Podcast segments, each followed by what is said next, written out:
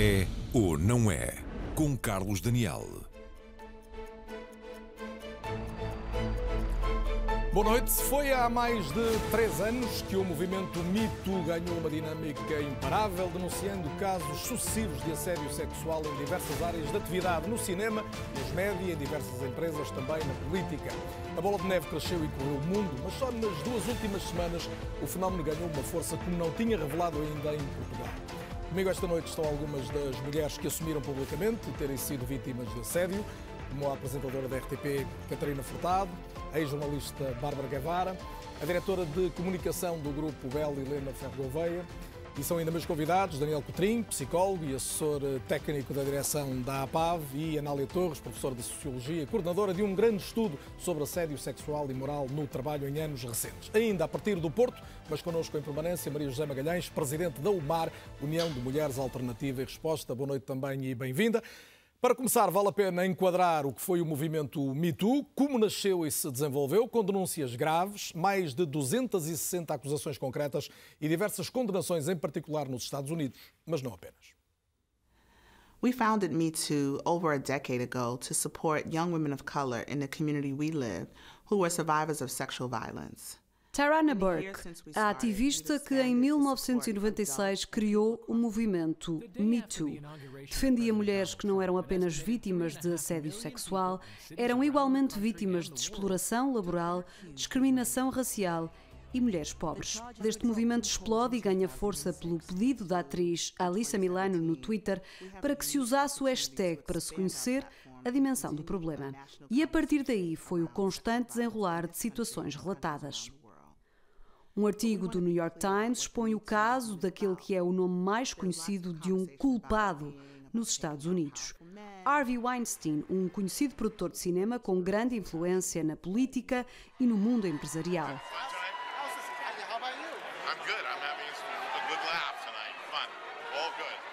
Protegido durante anos por várias atrizes, uma delas é Gwyneth Paltrow, que inclusive lhe agradeceu um Oscar. I would like to thank Harvey Weinstein and everybody at Miramax Films for their undying support of me. Para mais tarde o acusar de assédio sexual. Muitas das mulheres chegavam a acordo e os casos não entravam sequer nas barras dos tribunais.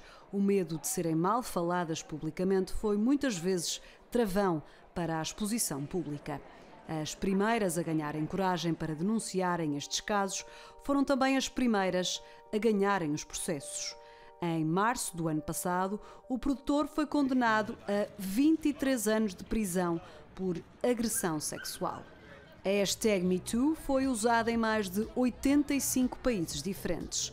Desde abril de 2017, 262 pessoas, entre celebridades, políticos, CEOs e tantos outros, foram acusados ou alvo de alegações de abuso e assédio sexual ou más condutas. Falamos de condenações à prisão efetiva, afastamento de cargos e a destruição de carreiras. A noite dos Globos de Ouro em janeiro de 2018 vestiu-se de preto, uma manifestação de solidariedade para com as vítimas. O movimento atravessou fronteiras e em todo o mundo o combate ao assédio sexual ganhou voz. O diário espanhol El País referiu que a busca pela palavra feminismo aumentou 70% só em 2017. Na Suécia foi votada uma lei para deixar claro o que é abuso do que é consentido.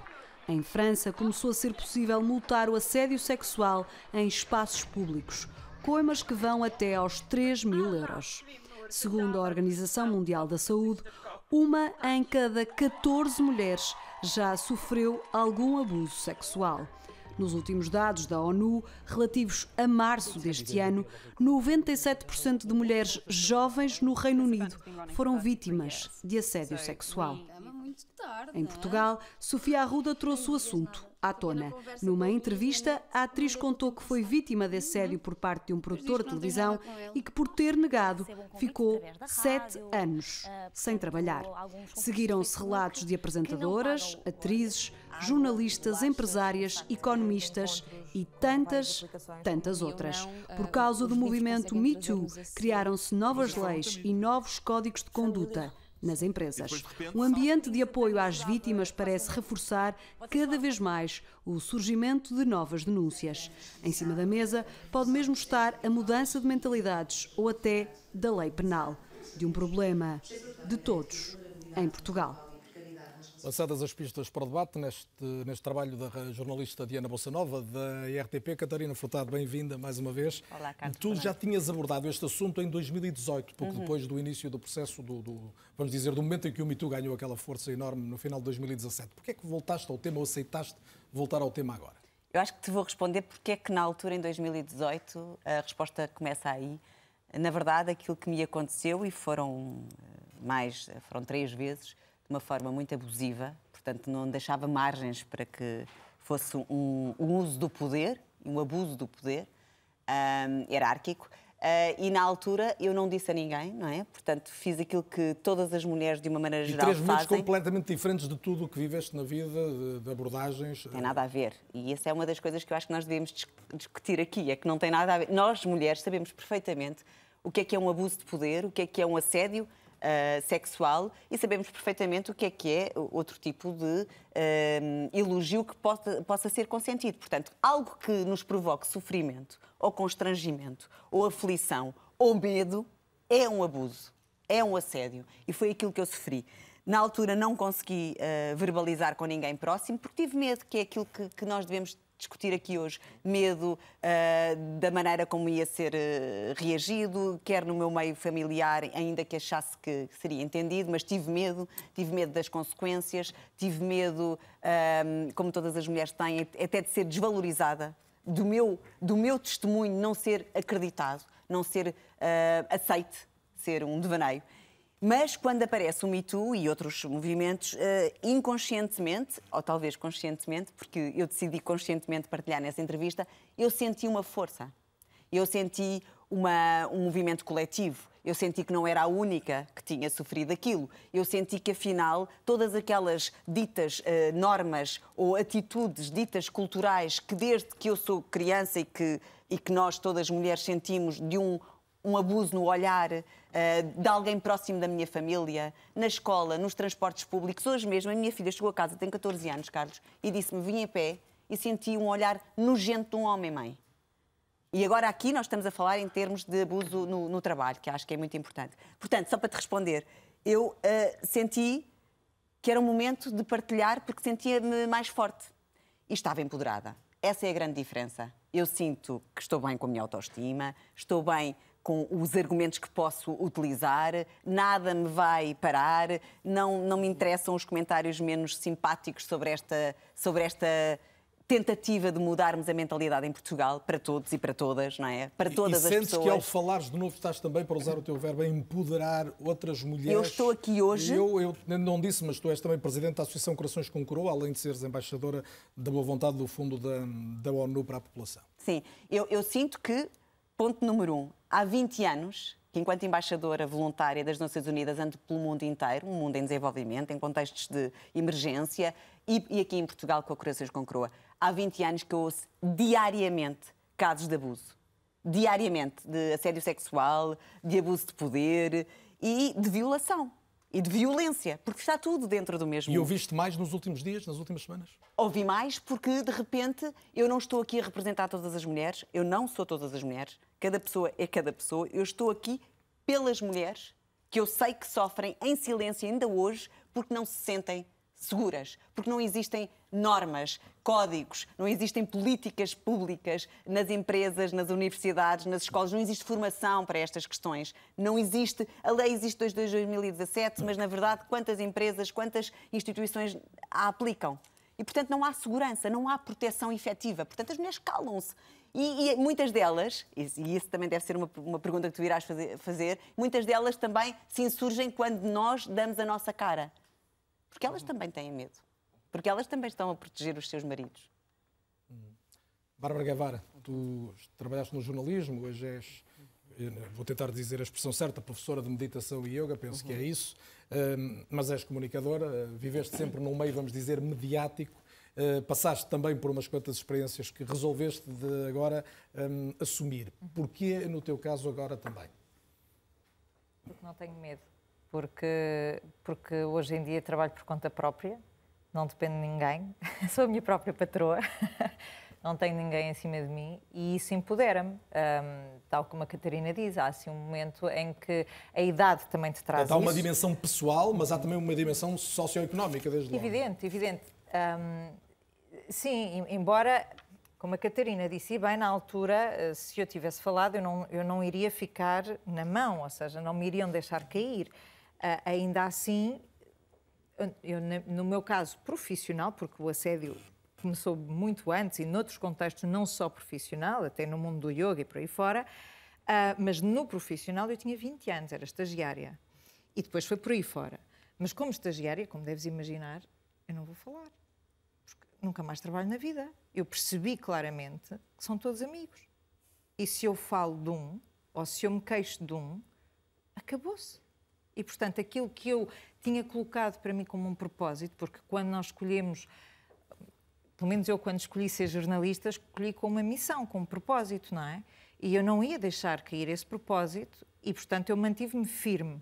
E pensei, eu vou me dedicar ao trabalho e vou, e vou trabalhar e pelo menos provar um, que é por isto que aqui estou e não me deixar um, levar por pequenos episódios e tentei uh, endurecer-me. E foi o que eu fiz, endureci-me, masculinizei-me, uh, tentei, um, até no próprio discurso, passei a ser, e lamento a expressão, mas não há outra, uma verdadeira taberneira a falar porque era uma forma de eu ser mais one of the boys, ser considerada ou vista. E capaz de responder ao mesmo nível. Sim, e assim já não seria sexualizada, objetificada. Claro, evidentemente continuavam, mas. E há uma dimensão traumática, assumes uma dimensão traumática deste tempo todo que passou, desde esses momentos. Tudo que te particularmente daqueles que te, te magoaram mais. Tudo, tudo que te inflige, dor, uh, uh, humilhação. Um, constrangimento, mas sobretudo dor, e, e que te questiona há um trauma no sentido em que o teu sistema nervoso fica traumatizado, porque, porque há, quando, assim que tu entras no, no, no teu local de trabalho, sentes ameaça, porque é uma ameaça de poder, porque isto não se trata de, de um crime. Embora seja assédio sexual, tem muito pouco a ver com sexo. Tem mais, muito mais a ver com poder e com exercício de poder. E isso depois influencia, sim, a tua sexualidade. A forma como nós, uhum. mulher, mulheres, vivemos a sexualidade como nós não a vivemos até. Não é? E, portanto, isso sim, de facto, é traumático e traz traumas no teu sistema nervoso, na forma como tu te vês, na forma como tu te consideras, na forma como Pergunta tu Pergunta muito direta para a resposta rápida. O, o clique, o que te fez falar agora foi? O que me fez falar agora foi, uh, não foi falar por mim, eu não falo por mim, porque o meu passado já lá vai, eu não pretendo reescrever. E estou muito bem com o meu passado. Eu estou a escrever e falo pelas mulheres que agora podem e ainda podem apresentar queixa e podem avançar, informá-las que têm seis meses e fazer pressão sobre quem pode de mudar a lei, porque é inaceitável ter seis meses só como, como prazo é inaceitável. A pessoa precisa de muito mais de seis meses, seja no assédio, seja no abuso, seja na violação. Já vamos voltar a esse tema, seguramente, da questão legal e do que deve mudar. Entre 2014 e 2016, a equipa coordenada pela professora Anália Torres, que é a nossa convidada também, do Centro Interdisciplinar de Estudos de Género, desenvolveu um inquérito sobre assédio sexual e moral no local de trabalho em Portugal. Esta investigação foi feita em parceria com a CIT, que é a Comissão para a Igualdade no Tratamento e no, no Trabalho, aliás, e no Emprego, e as conclusões tiveram impacto na revisão do Código de Trabalho, já aqui foi falado em 2017. Mas de que realidade estamos então a falar? E afinal, onde é que acaba a solução e começa o assédio? É esse um ponto de partida para o nosso raio-x esta noite.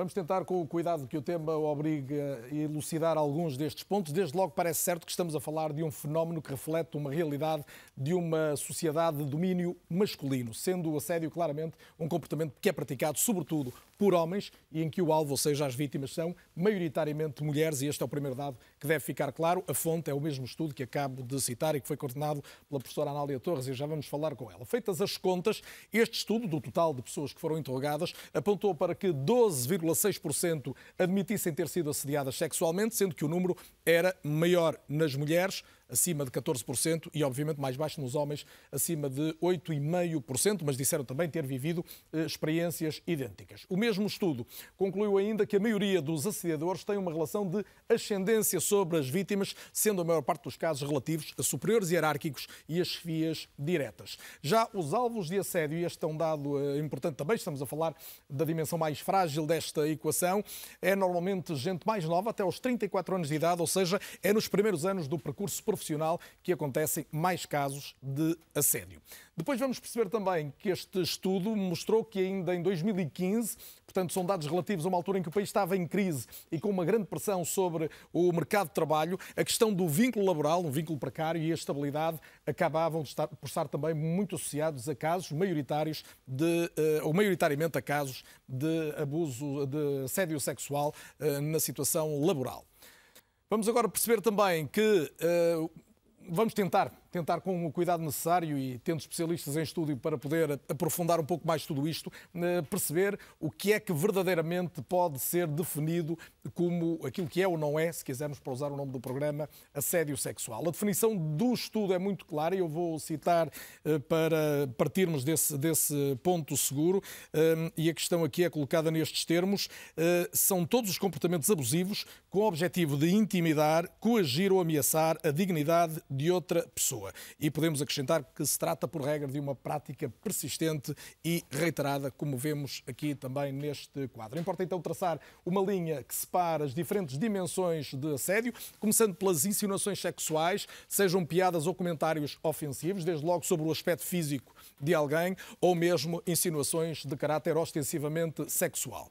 Há uma outra dimensão que é o caso da atenção sexual indesejada ou mesmo já da agressão sexual, e aqui já envolve contactos físicos, designadamente a tentativa de um beijo, de um apalpão, de, um, de, um, de estar mais próximo de um encosto eh, e, e, até tentativas de agressão ou mesmo agressões uh, consumadas. E por fim surge uma outra dimensão igualmente uh, grave que é a do aliciamento e esta ocorre quando o assediador tenta obter favores sexuais em troca de contrapartidas. Aqui estaremos a falar, por exemplo, de uma melhoria salarial ou das condições de trabalho de alguém. Fundamental em defesa das vítimas, que é um ponto que nunca iremos abandonar ao longo desta noite, é uh, lembrarmos que um não e basta um não, será sempre diferente de um talvez e nunca poderá ser tomado como tal.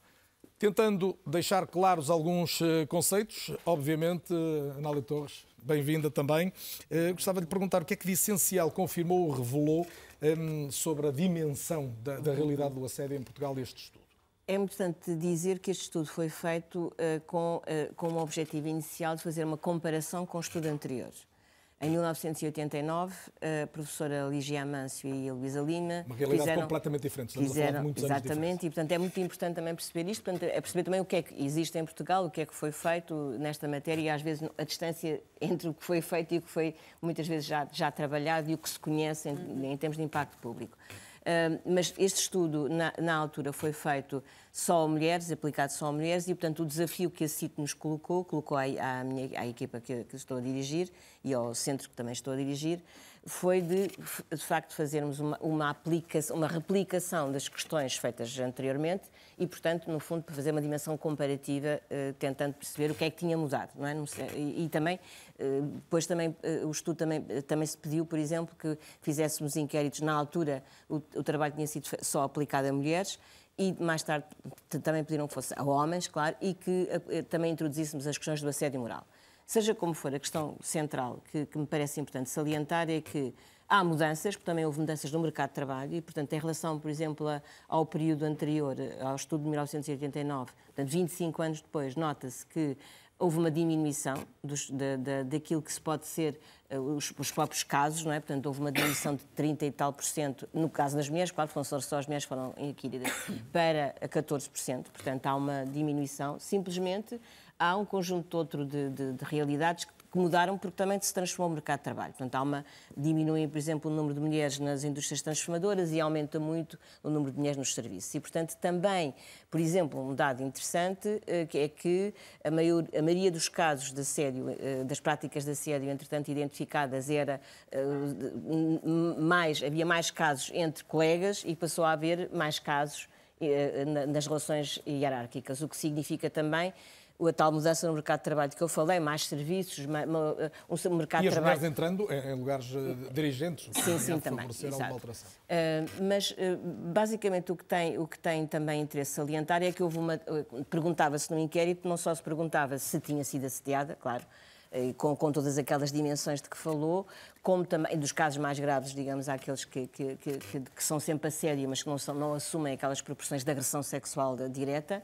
Uh, também se perguntava o que é que as pessoas achavam que era assédio, não é? E, e aí houve, uma, houve, de facto evoluções interessantes, que é o reconhecimento muito maior em 2015 das práticas de assédio, portanto, do que é que é assédio, e, por outro lado, também uma, uma reação uh, muito mais uh, clara de desagrado perante as práticas, perante o, perante o assédio. Não é? Portanto, enquanto que se Portanto, dizia uma, que... Uma evolução, uma evolução, caso, uma evolução assim. evidentemente, mas num contexto globalmente Ainda assim, negativo. quando vemos uhum. que só 12,4% salvo das mulheres dizem que foram, foram assediadas, a tendência é acreditarmos que o número subrepresenta o claro, que verdadeiramente claro, acontece. Claro. É assim. É evidente. Isso é evidente porquê? Porque, bom, por um lado, um estudo é, é, é uma, é uma amostra representativa de todas as, as, mulheres trabalhadoras, excetuando o setor primário, que tinha que ser idêntico ao outro estudo, não é? portanto, para fazer uma comparação uh, mais rigorosa. E, portanto, é, é um estudo de tendências gerais. Por exemplo, se nós fôssemos fazer um estudo só no setor dos mídia ou só no setor, portanto, as realidades iriam ser depois diferentes. Portanto, o que apanhamos são tendências, não é? E que já é importante, não é? Para perceber que o fenómeno existe, não é? E que é grave, e que é grave. A questão também que importa aqui recordar, que às vezes diz-se muitas vezes que, que estas questões não, não, não têm consequências, etc. As consequências uh, uh, uh, que são claríssimas de, do mal-estar que foi falado, a, a, tal questão, sobretudo, de se sentir que não se sabe a quem é que se há de, de dirigir, uma coisa gravíssima que nos casos apareceu e que aqui foi falada na mesa, que eu acho que é, que é uh, uh, o facto de haver uma dupla discriminação. Quem é alvo nestas. Uh, todos estes casos que têm surgido são mulheres jovens, jovens, em situação de dependência no sentido de, de uhum. hierárquico, e, e, e, de facto são mulheres. Pronto, e, e, aqui a questão de base, quando me perguntam quais são as condições que nós temos que, que perceber que existem quando falamos de assédio, ou, ou, seja, para analisar as situações de assédio, o que é que é essencial? relações de poder, desigualdade de género, porque de facto isto acontece, não acontece só com mulheres, mas acontece porque há uma situação de desigual, desigualdade entre homens e mulheres nas sociedades, naquelas todas e, portanto, que nós não é nada exagero dizer que o facto de vivermos ainda numa sociedade marcadamente patriarcal e machista, num certo sentido, é que está por trás desta é, um, é o caldo cultural. É o caldo cultural também que é preciso dizer, em que estão os homens, claro, não é? mas também estão as mulheres. E, portanto, muitas vezes até o não reconhecimento da, da queixa, da, da queixa é muito complicado. Não, e é preciso perceber que, se fosse comigo, eu teria feito assim, não teria feito nada. Quer dizer, a pessoa não esteve naquela, naquela situação e não sabe, eh, e, ou se esteve, não é, também está a desvalorizar o outro. Mas eu ainda dizer um terceiro elemento, que é o, o, o, dos contextos organizacionais. Porque há contexto, nós temos que perceber que, de facto, quando eu disse o estudo foi em, em termos de tendências globais, mas nós, por exemplo, já chegámos à conclusão que uh, situações como em, em, em, que setores de atividade é que as coisas podem acontecer mais? Bom, naquelas em que há uma relação mais direta, por exemplo, alojamento, restauração, nós também fizemos entrevistas e, portanto, também apanhámos muitas situações como é que as foram descritas aqui, mas se fôssemos, os contextos organizacionais podem ser mais favoráveis ou mais desfavoráveis à, à situação de assédio. E aí tem que ver com as questões da sexualidade, com a representação do corpo, tudo isso tem que ser visto aprofundadamente. Ora, isto voltando às questões que estavam aqui a ser faladas, tudo o que tem que ver com, com os mídias, com a comunicação, com o corpo, o facto de serem mulheres jovens, tudo isso entra, é, é, é preciso ter em consideração, porque o fenómeno assumirá algumas configurações, sendo sempre grave. Deixe-me só para dizer uma coisa quanto ao problema do que é e do que não é. Do que é, o que não é sério. É ou não é o programa certo. Exatamente. Pronto, portanto, é isso. isso. Então, uh, uh, o, mais comum nas, organizações hoje em dia, que são mistas, onde há homens e mulheres, e onde há mulheres e mulheres, e pessoas que se podem interessar tanto por homens como por mulheres, uh, o que acontece é que as pessoas estão 7 horas, 8 horas no trabalho. E, portanto, a probabilidade de acontecerem seduções, Uh, uh, Relacionamento. uh, relacionamentos, paixões, paixões casamentos, divórcios, muita coisa acontece no, no local de trabalho. E para o bem e para o mal, essas coisas são absolutamente normais. E, portanto, quando é que começa o assédio? Quando é Isso é o que não é. exatamente. O que é, quando é que começa? Começa quando alguém se mostra interessado noutro alguém e vamos, não vamos pôr aqui duas pessoas do mesmo sexo, de sexos diferentes.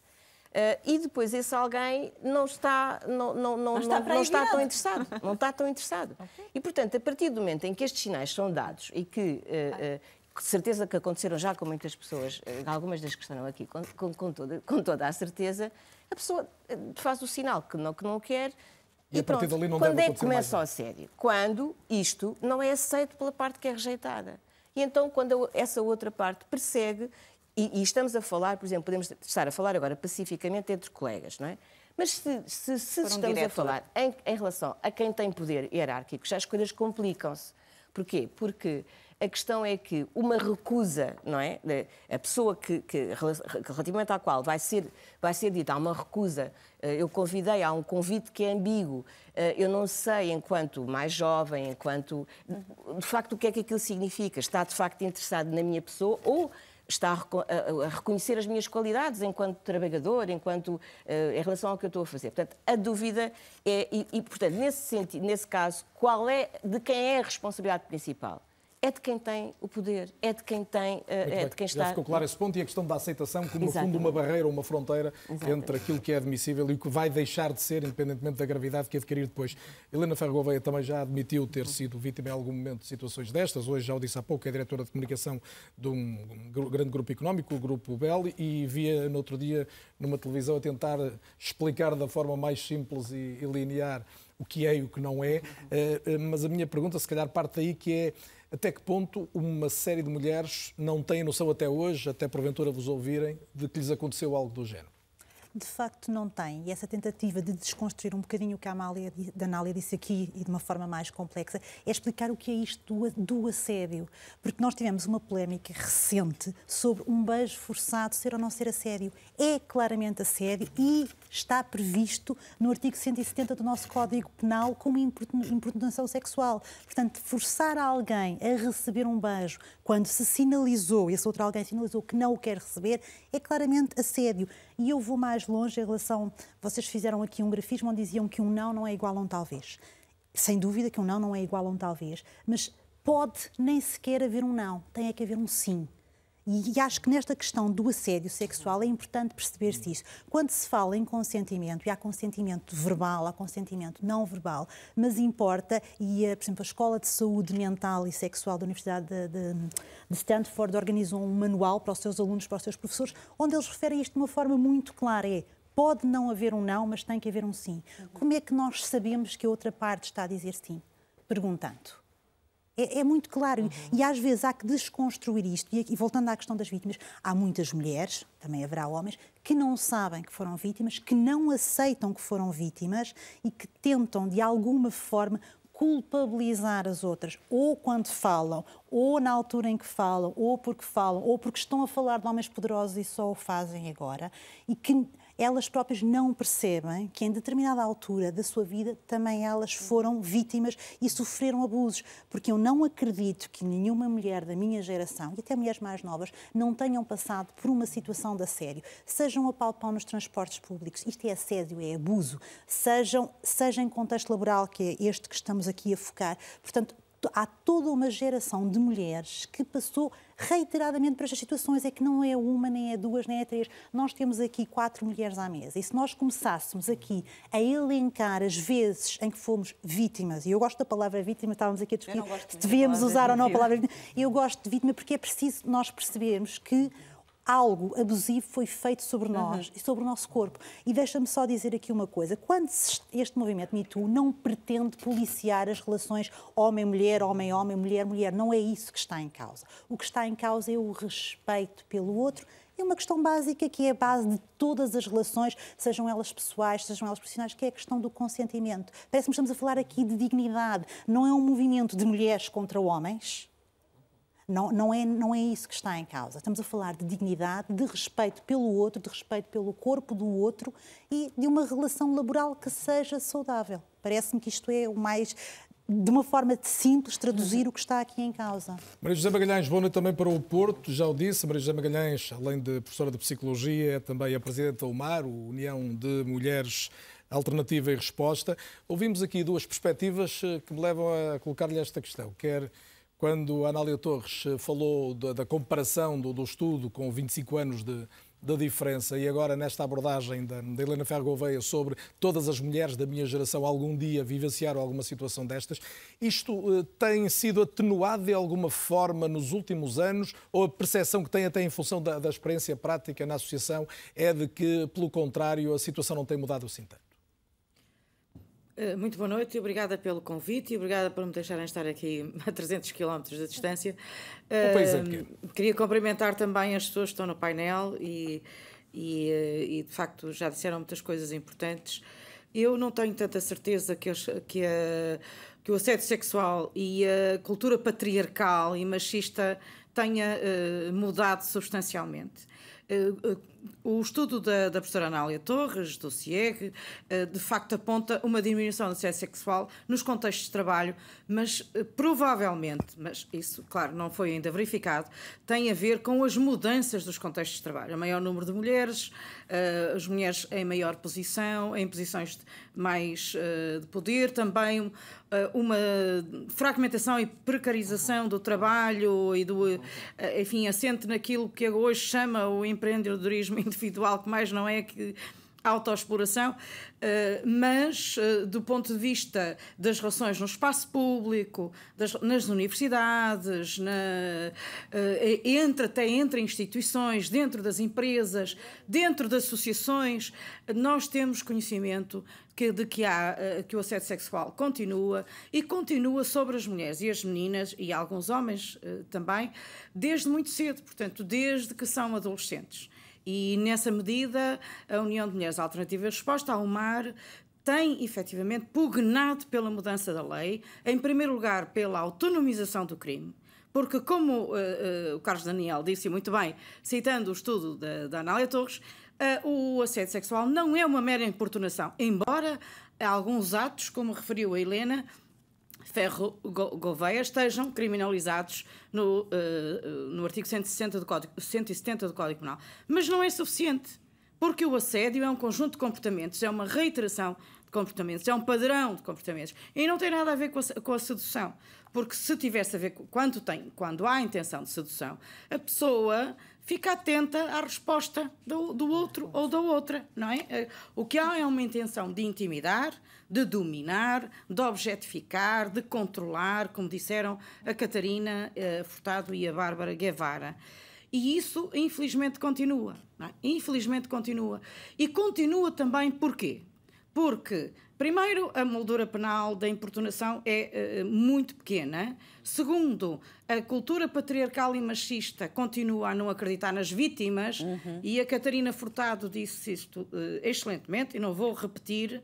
E por isso a primeira coisa que nós temos que ensinar desde pequenos e desde pequenas é a não desacreditar as vítimas. Também não, não precisamos de embandeirar em arco e fazer julgamentos na praça pública em relação aos assediadores. Exato, Mas o que temos que fazer é Exatamente. é silêncio. Exato. Não, não tomar em arco a solidariedade com o assediador ou a solidariedade com o agressor.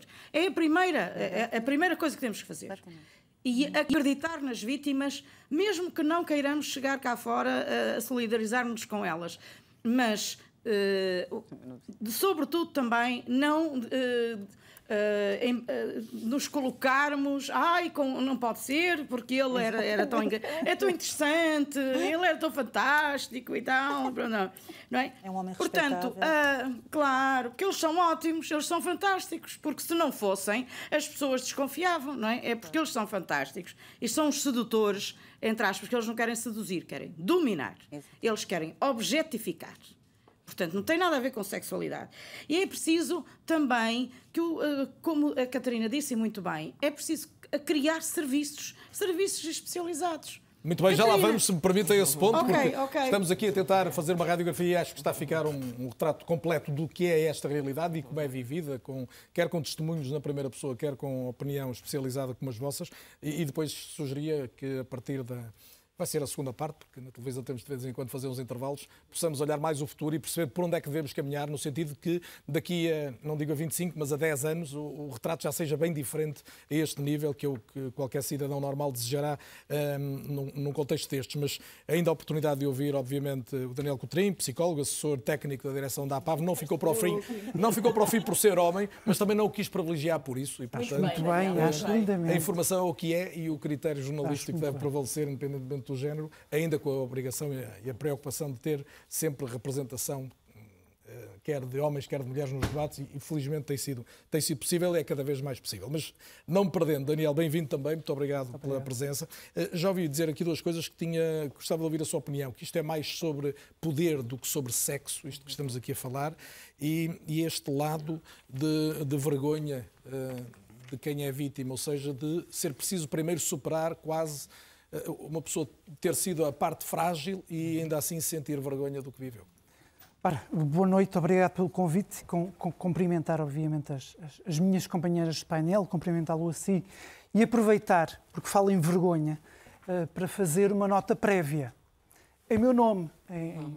como homem, e dizer-me que aquilo que, que eu à Catarina, que eu vi à Bárbara, que temos ouvido eh, nos últimos meses, que eu, enquanto profissional, e muito possivelmente a Maria José também enquanto profissional, eh, nas nossas organizações de apoio a vítimas, temos ao longo de muitas, pelo menos duas ou três décadas, ouvido muitas situações de mulheres vítimas de assédio.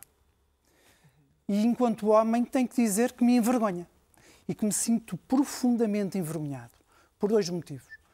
O primeiro deles já foi aqui falado, é a constatação de que vivemos ainda numa sociedade profundamente machista, profundamente sexista, misógina uh, e, e patriarcal. E depois, por outro lado, puxar também à nossa conversa um outro aspecto que tem. Eh, nós, os homens, temos que aproveitar este momento como um momento de mudança para nós também. Porque estas formas de violência, e atenção, o assédio não é crime em Portugal. O assédio é uma contraordenação muito grave dentro do Código do Trabalho.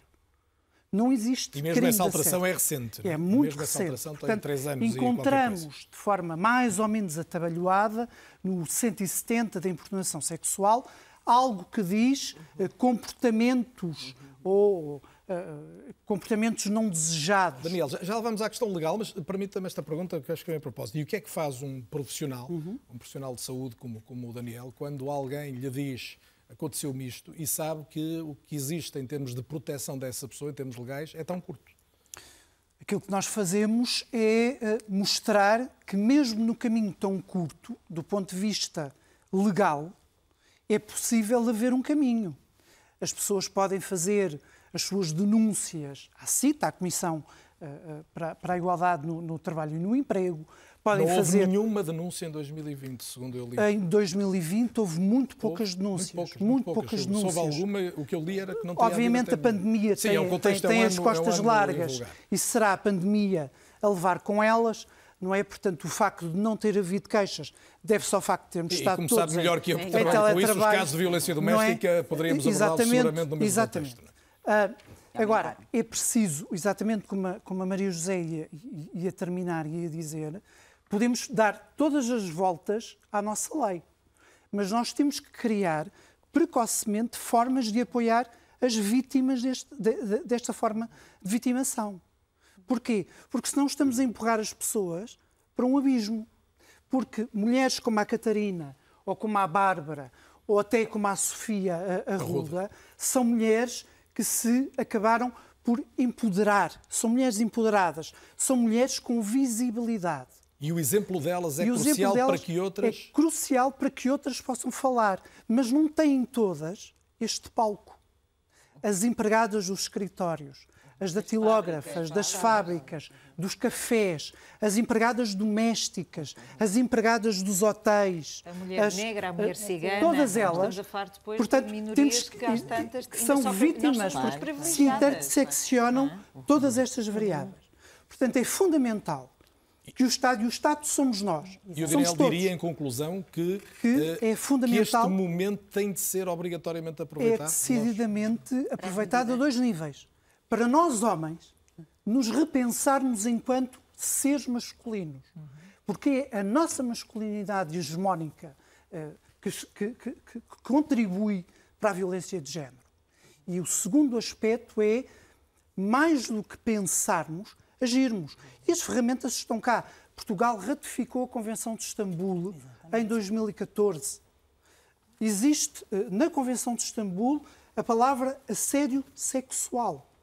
Porquê não transpô-lo para o ordenamento português? É uma pergunta que fica para respondermos na segunda parte do programa, onde teremos também exemplos de empresas que claramente já avançaram em termos de proteção e de garantias a quem é vítima e pretende denunciar situações como algumas das que foram aqui descritas. O intervalo é muito curto, eh, pouco mais de 4 minutos. Até já.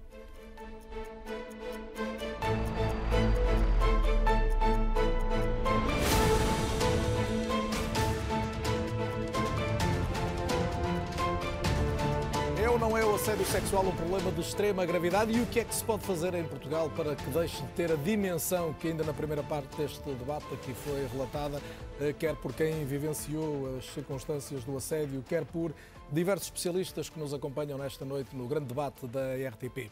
Helena Ferro Gouveia, hum, diria que ficaram entre várias ótimas ideias da, da primeira parte e de, algo, de, de circunstâncias de- para reflexão obrigatória, duas fundamentais, do que é uma questão cultural muito ligada ao predomínio, ao predomínio, ao predomínio dos homens na sociedade, do homem no sentido masculino neste, neste caso, e eh, a ideia de que aquilo que se tem visto em Portugal nos últimos dias pode não ser mais que a tal ponta do iceberg, ou seja, que pessoas com capacidade de surgirem mediaticamente, como, como é o vosso caso, eh, são uma minoria em relação a uma, a uma prática generalizada que vitimiza muita gente.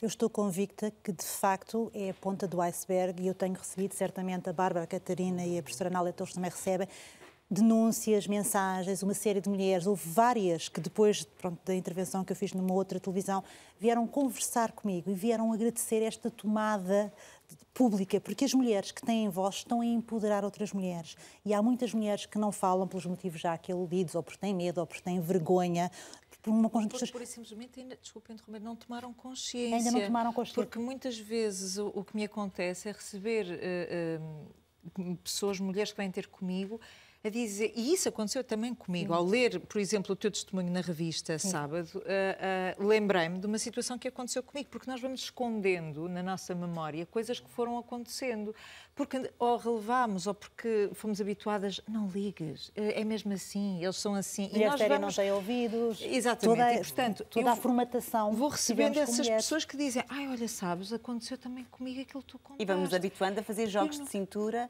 e a dizer, às vezes, não dizemos o não, mas fazemos esses jogos de cintura que são eh, denunciadores do não, mas que depois não é ouvido esse não. Porque ele é silencioso. E eu queria pegar nas palavras do Daniel Coutinho, que me pareceram extraordinariamente importantes, nestes dois momentos, no momento dos homens fazerem uma autorreflexão sobre comportamentos abusivos que tenham tido, mesmo que não os tenham tido, de pensar nesta realidade, porque eu compreendo que causa estranheza, que coisas que foram vistas como tão naturais durante tantos e tantos anos, agora sejam apontadas como abuso. Elas sempre foram abuso, não eram, eram consideradas assim. Portanto, pegando uma vez mais no Manual de Saúde Mental de, de Stanford, eles não fazem aqui dois passos, que é o make space, o dar espaço. O dar espaço a quem foi vítima, a quem passou por estas situações e o ouvir à volta. Deixar as pessoas falar sem descredibilizar as vítimas, sem descredibilizar quem fala, sem atacar, ficar em silêncio e ouvir. Isto para os homens é fácil. Têm mulheres, têm namoradas, têm filhas, têm amigas e tenho a certeza que se ouvirem só vão encontrar muitos relatos desses. Portanto, dar espaço, ouvir as mulheres e depois ocupar o espaço, como o Daniel o fez aqui exemplarmente. Nós sabemos, nós mulheres, e agora aqui falo como mulher, nós sabemos que os homens não são todos iguais, de facto não são.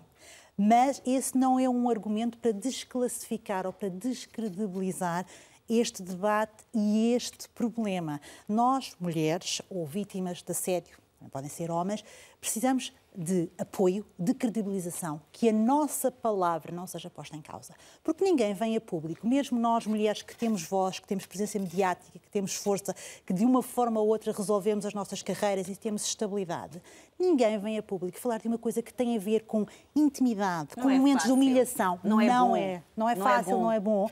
Não ninguém, faz, bem. ninguém faz isto de ânimo leve ou porque quer palco.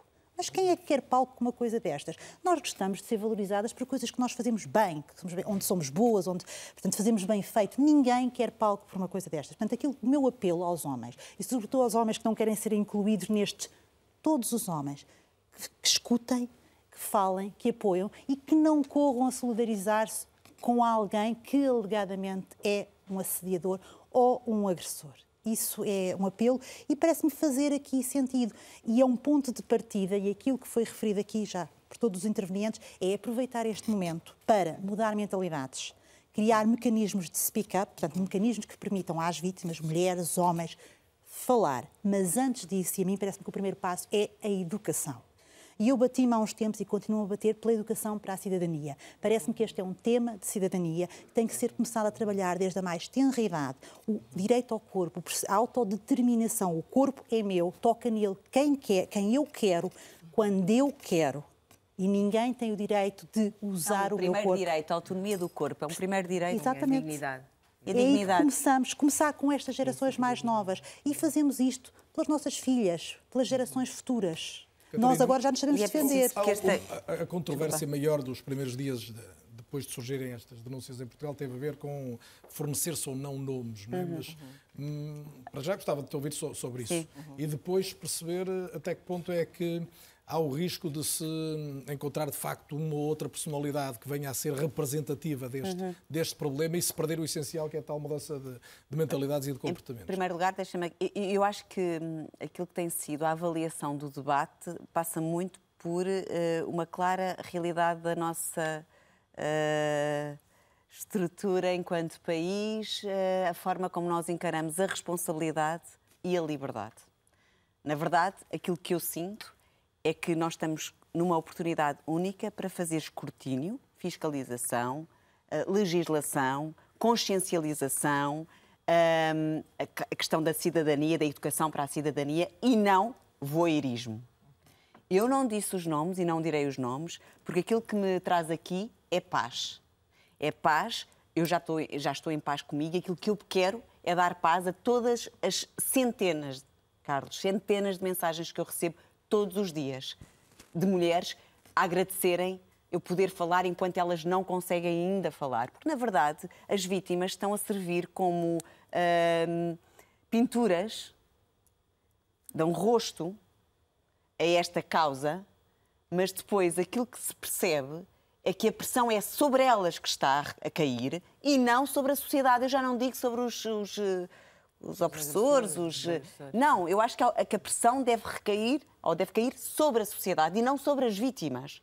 Porque depois, se a pressão ficar sobre a sociedade, vão-se tomar medidas. Vai haver uma consequência deste debate que é doloroso. Eu adoraria estar aqui a falar contigo sobre o meu novo programa de televisão, sobre a minha peça de teatro e não Espero que sobre a isto. ser possível também. Sim, mas não sobre isto. Eu, falo, eu, faço, eu faço porque sei o quanto isto é, é precioso para muitas mulheres que precisam desta, deste, deste empurrão e para muitos homens. A oportunidade, o Daniel estava a dizer uma coisa que é importantíssima, a oportunidade que se dá aos homens de se reconstruírem ou de se reinventarem noutro papel onde eles vão ser seguramente bastante mais felizes E mais livres. e mais livres, não é? É importante. Eu tenho um rapaz, tenho uma rapariga, tenho um enteado e tenho uma enteada. Eu lembro-me que a primeira coisa que disse à minha enteada, quando ela fez os 18 anos, foi dizer-lhe que o não é provavelmente das palavras mais preciosas. E eu não gostava de dizer um não. Um não é uma coisa negativa. Mas tive que lhe dar essa ferramenta, não é? E, portanto, eu acredito piamente que através da paz, do, do- da harmonia, da conversa, não do apontar, hum, vamos chegar a esse escrutínio, não é? Vamos chegar a essa, essa, essa sociedade onde há realmente liberdade e há responsabilidade. Porque se nós todos e todas sentirmos responsabilidade, nós vamos dar um passo em frente ou, ou para ajudar alguém que não consegue, ou para, enfim, dar voz. Dar voz. As pessoas têm todas voz. Mas dar o microfone a todas as pessoas e dar proteção. É preciso prevenção e proteção. E prevenção através de, de medidas. E proteção através de medidas. É. E, sobretudo, acreditar. Acreditar nas pessoas. medidas, E deixa-me só dizer-te porque é que eu não disse o nome. Desculpa, sou Não, não, Diz, claro, é claro, é é importante. é, é porque a pergunta foi essa. Eu tenho esta capacidade de. Pronto. Eu não disse o nome porque me interessa construir uma sociedade, uma sociedade eh, mais igualitária e mais saudável a partir do presente e para o futuro. É o que eu quero. É, é- é- é que, de facto, as mulheres atuais e as do, do futuro tenham outras condições que nós não tivemos. Portanto, não me interessa nada que haja um vilão, que 10 nomes dizem aquele nome, e, portanto, todas as atenções vão virar-se para aquilo e o essencial fica por discutir. Nós não temos que imitar os Estados Unidos em tudo. Nós não somos os Nós Estados não somos os. Estados E Unidos. E há coisas boas e nós temos que ter a inteligência também emocional de separar o trigo do joio e dizer muito importante o Me Too, sim, mas aqui em Portugal não faz, não faz. Eu não tenho nenhum interesse, até por várias razões. Eh, Porque não interessa nada, porque na verdade as pessoas que foram há 20 anos os meus perdedores, eh, o que é que eu vou fazer agora com esses nomes? não, então. Não me interessa, não fui para julgo, não fui, não, não os acusei na altura, não fiz o processo que deveria ter feito, mas não tinha, tinha medo, não tinha este- esta capacidade de falar. E portanto, o quê? Vou, vou minar uma família inteira? Essas pessoas têm, têm filhos, têm netos. Eventualmente E que e netas, jamais, jamais imaginarão Claro. que os Aquilo pais aconteceu. ou os avós fizeram aquilo. Porque não há um padrão. Não está na cara. Não, não, não está na cara quem faz, não há traços. Antes, pelo contrário, vai ser muito difícil dizer a Catarina está a mentir. Vai ser muito difícil. Vai ser muito fácil, Fácil, desculpa. fácil. Desculpa, obrigada por estares atento. Duas palavras, mas eu vou-lhe acrescentar outra. Prevenção, proteção das vítimas, fundamental, combate. Porque vamos, isto é uma coisa muito prática, isto é, isto é intolerável. E, portanto, nós temos de tomar medidas. E mais, eu vou dizer, nós, nós no, vamos, vamos falar também um bocadinho de história, porque é que falei do passado e tal. Eh, no princípio do século, é- assim que eh, há muitas mulheres no mercado de trabalho, as práticas do assédio existem.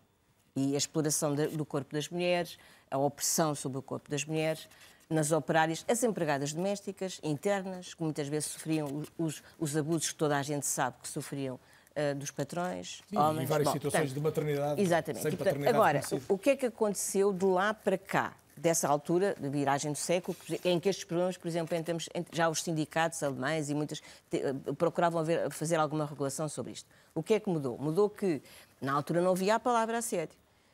Foi nos anos 70 e foi o movimento feminista que pôs na agenda a palavra assédio. Foi a defesa dos interesses das mulheres nesta área que se sentiram, início de do tal facto- combate. Exatamente, combate. E, e agora já progredimos muito mais sobre isto, já há convenções internacionais eh, que, que especificam a questão e, e há medidas a tomar. Eu vou dizer, nós tivemos muita preocupação no estudo, e aliás também foi um desafio que a CIT nos fez, que é uma comissão às vezes pouco conhecida, que se chama Comissão para a Igualdade do Trabalho e no Emprego e que aceita as queixas e que, e que faz o melhor que pode com as condições Está que tem. disponível hoje, obviamente. Exatamente. Bom, mas além disso nós fizemos. O que é que fizemos? Fizemos um- um- uma síntese da- dos resultados para ser uma coisa mais fácil para as pessoas poderem perceber.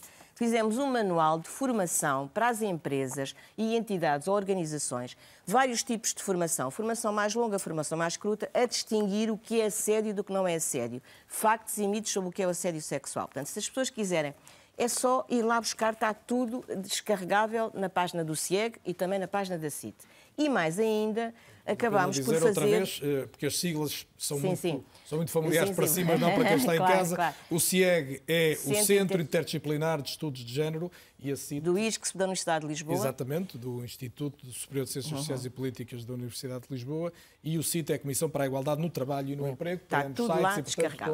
Uma essa- empresa ou uma organização quiser, quer fazer um código, um código de conduta, está aqui um, um guião para ajudar ao código de essa deixa, é a deixa perfeita para eu lançar a reportagem que se segue, porque desde 1900 de 2017 que eh, a Autoridade para as Condições de Trabalho processou três empresas depois de denúncias de assédio sexual. Quase quatro anos depois do reforço da Lei de Prevenção do Assédio no Trabalho, os números de queixas continuam, no entanto, a ser residuais. A Inspeção-Geral das Finanças, eh, que fiscaliza o setor público, recebeu apenas duas denúncias. As empresas portuguesas estão desde 2017, vale a pena lembrar isto também, obrigadas a um código de conduta, mas a grande maioria falha ainda na prevenção e no controlo de uma realidade que ainda é pouco denunciada pelo medo de se perder o emprego.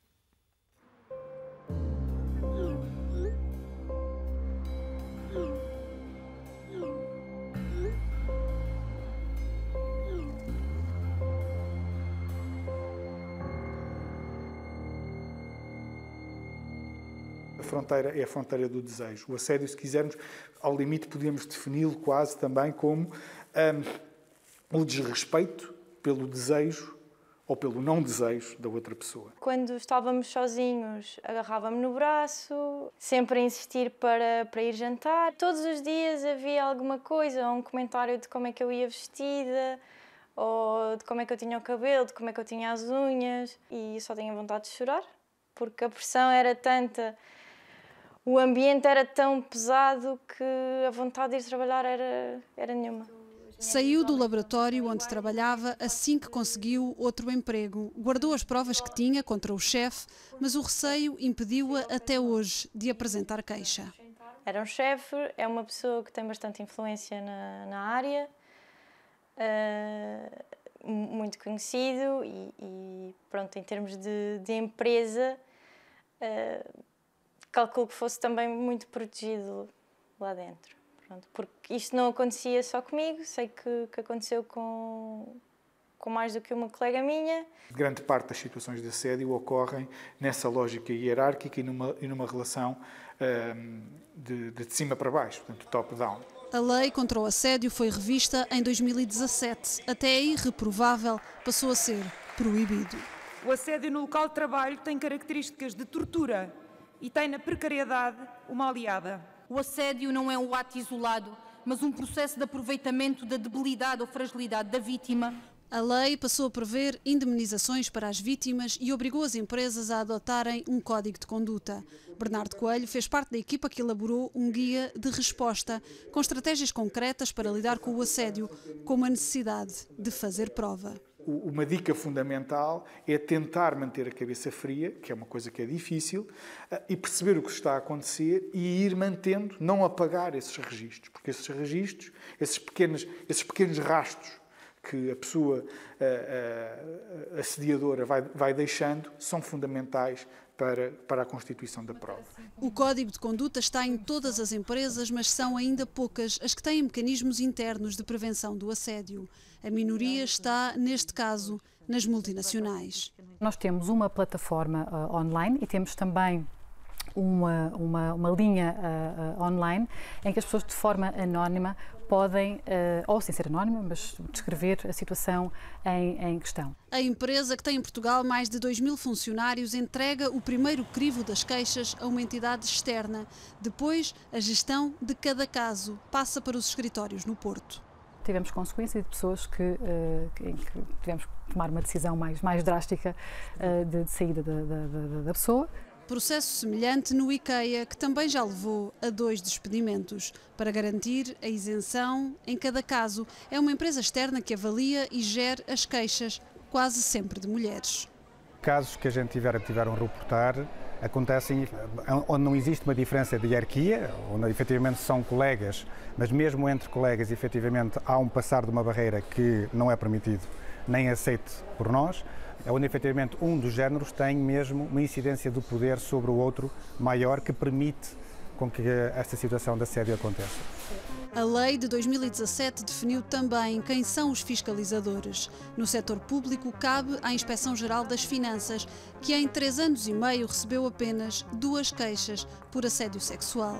No setor privado, as denúncias são analisadas pela Autoridade para as Condições do Trabalho, obrigada a publicar online as empresas condenadas. Desde 2017, foram três sancionadas por assédio sexual. Nenhuma das colegas denunciou? Não. Não, porque lá está, devido ao poder, devido ao meio e toda a gente teme as consequências de perder o trabalho, de não poder voltar a trabalhar no meio. As histórias que não chegam a ser contadas fazem seguramente os grandes números do assédio, que têm encontrado no medo da denúncia e no silêncio das organizações o lugar certo para se instalar. Conta também com a força da desigualdade de género e o poder da hierarquia, na maioria das vezes vedado às mulheres. Contributos relevantes trazidos nesta reportagem da Filipa Dias Mendes, com hum, mais uma pessoa a assumir que se sentiu assediada e que foi vítima numa empresa, mas também, ao mesmo tempo, Anália Torres, e volta à conversa consigo, a empresas que começam a dar passos para que de facto alguma coisa mude? A minha pergunta para si, se calhar, é, é tentarmos ir ao, ao concreto.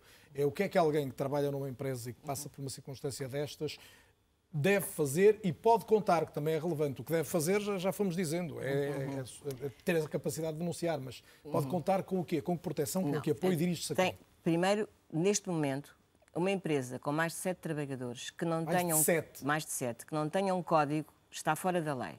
É tão simples quanto isto. Portanto, trata-se de fazer os códigos. Como fazer um código ou o que é que é preciso? Vão à página da CIT, vão à página do CIEG e vejam uh, os exemplos concretos aqui. E os exemplos concretos passam por isso. Tem que haver uma unidade específica de, uh, de, de, que se trate deste assunto. E pessoas com formação nesta área, tem que ter tem formação. Neste manual, formação neste manual mais curta ou mais longa, com tudo o que é mitos e factos sobre o que é o assédio e o que não é o assédio. Portanto, o assédio sexual, neste caso, também, também está aqui o assédio moral. Depois, eh, eh, é muito importante, há coisas que são muito importantes. Por exemplo, a lei, que pode sempre ser melhorada, mas a lei de 2017 tem duas coisas, duas não, três coisas que eu acho que considero muito importantes. E até quatro. Mas pronto, três. Primeira, eh, uma pessoa não pode ser despedida no espaço de um ano, quando põe um processo, nem as testemunhas que, que, que testemunham a favor dela também não podem ser despedidas. É o que dá tempo, dá tempo para a pessoa, de facto, se organizar.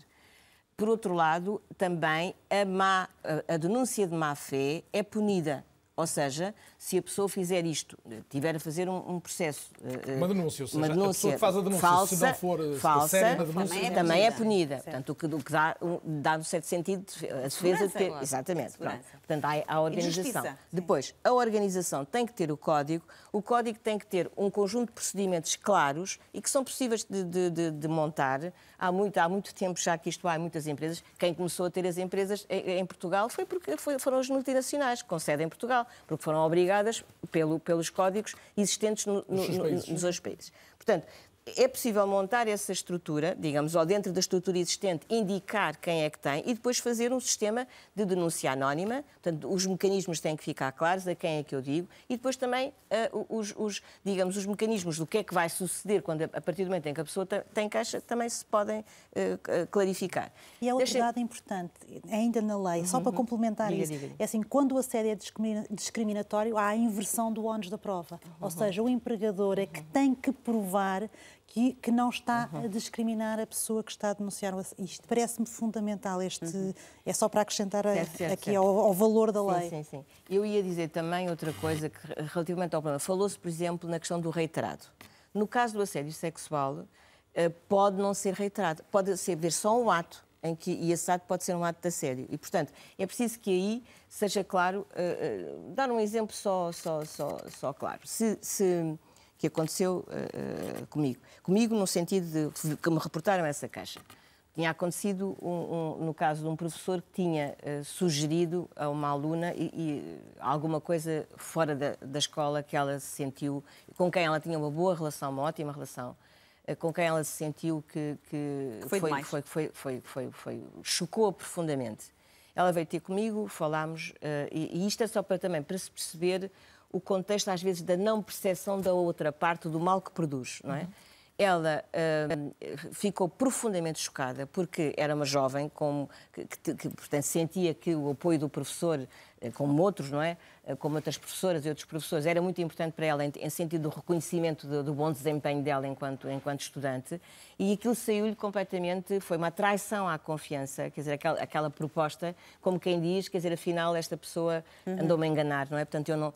E isto, é, é, é, o que é que aconteceu? Ela, ela, ela veio-me contar isto, disse, e eu disse-lhe, bom, se tivermos, se houver alguma coisa, se quiser, vamos para a frente, uh, haverá, haverá, haverá necessariamente uh, que ouvir a outra parte, fará-se isso de uma forma anónima, etc. Portanto, só é o tipo de procedimentos, o que é que quer avançar, não quer avançar, o que é que acha mas profundamente desgostosa, profundamente a chorar, uh, uh, contando à mãe, com, com, com, profundamente desgostosa. Eu podia dizer que ela era uma excelente aluna, mas isso não interessa nada, podia não ser excelente aluna, mas Sim. tudo isto era, é, é só para, para dizer como, como, como, pode ser assimétrico o sentimento. Ela achou que ia ver o que é que ia acontecer e, portanto, não houve repetição. E, portanto, não houve repetição, ela ela uh, não foi para a frente com a queixa e pareceu uma coisa razoável. O que significa também que do outro lado, não é? Mas foi um ato de assédio. lado, Eu só estou a não houve explicar repetição, isto. mas pode- pode exatamente, exatamente. E, e não só isso, como, como entretanto foi profundamente, magoou profundamente. Isto para lhe dizer, eu estava a explicar-lhe a ela que naturalmente o que tinha que acontecer era que ela teria que ser ouvida, que depois evidentemente também se ia ouvir a outra parte, que isso ia ser tudo feito de forma com, com os tais mecanismos e com a tal. Mas, com- mas estamos a falar de alguém que estava já preparada para isto. Portanto, as empresas e as organizações, aliás, uma coisa que está mal na lei é que diz empresas e devia dizer organizações, porque assim ficam de fora as organizações. Uma série de instituições. Até as Exatamente, ONGs, Por isso eu digo, a lei, eu estou a dizer isto da lei porque eu acho que houve imensos avanços, mas que é sempre possível melhorar e pode sempre melhorar. Ah, mas também quer dizer o que existe, não é? Que eu acho que as pessoas nem sequer sabem o, o que Vamos existe. aos, aos e mais. contributos para, sobre o que pode melhorar, era precisamente Uhum. a deixa para ouvir de novo Maria José Magalhães, que está a partir do Porto, mas que não me esqueço que continua connosco. Maria José Magalhães, para já temos uma- estas circunstâncias eh, aqui explicadas pela professora Anália Torres, eh, em relação ao que é hoje a legislação disponível e, e a forma como as pessoas podem proceder, embora obviamente os contextos sejam muito diferentes, é diferente eh, viver uma situação destas numa empresa com 7 ou 8 trabalhadores e numa que tem 200, eh, e, e até porque as pessoas também têm situações de vulnerabili- vulnerabilidade muito diferentes umas das outras, não é? Não, não é igual a alguém que tem uma determinada função e uma capacidade de reagir a outra pessoa que depende fundamentalmente, e muitas vezes uma família inteira, de um, de um rendimento que ofere nessa, nessa circunstância em que ocorre o abuso. Bom, em primeiro lugar, era importantíssimo que o assédio sexual fosse eh, autonomizado, fosse um crime reconhecido. É claro que pode ser um ato eh, e, E um crime não- público que não carecesse de, E- de exatamente, denúncia. e um crime público, exatamente. E que eh, a, moldura penal fosse maior, no mínimo três anos, mais ou menos como a, como a da violência doméstica, e que os direitos das vítimas fossem assegurados. Portanto, no Código, no Código de Trabalho já está alguma coisa incluída, a a exigência do anonimato, mas é preciso mais. As vítimas eh, têm que ter apoio, apoio psicológico, jurídico, é preciso serviços, o Estado tem tem que investir nos serviços de apoio às vítimas porque está também a diminuir os custos desta violência, porque esta violência tem custos económicos eh, muito grandes para o país. Eh, e ah, para além dos custos humanos. E é preciso também investir na prevenção, é preciso na prevenção primária, já se falou aqui da educação para a cidadania, mas é preciso uma prevenção primária cuidadosa. Não, eh, nós, por exemplo, o MAR faz prevenção primária nas escolas já há muitos anos, com financiamento da, da CSI, da Secretaria de Estado para a Cidadania e Igualdade, mas é preciso que o Ministério da Educação também se chegue aqui e perceba que é um objetivo da É educação muito garantir o bem-estar, porque o assédio sexual começa na adolescência portanto, e os meninos são socializados na masculinidade hegemónica desde a adolescência, mesmo que não entendam bem o que é que estão as consequências das suas, dos seus atos, e as meninas também começam a ser eh, vitimizadas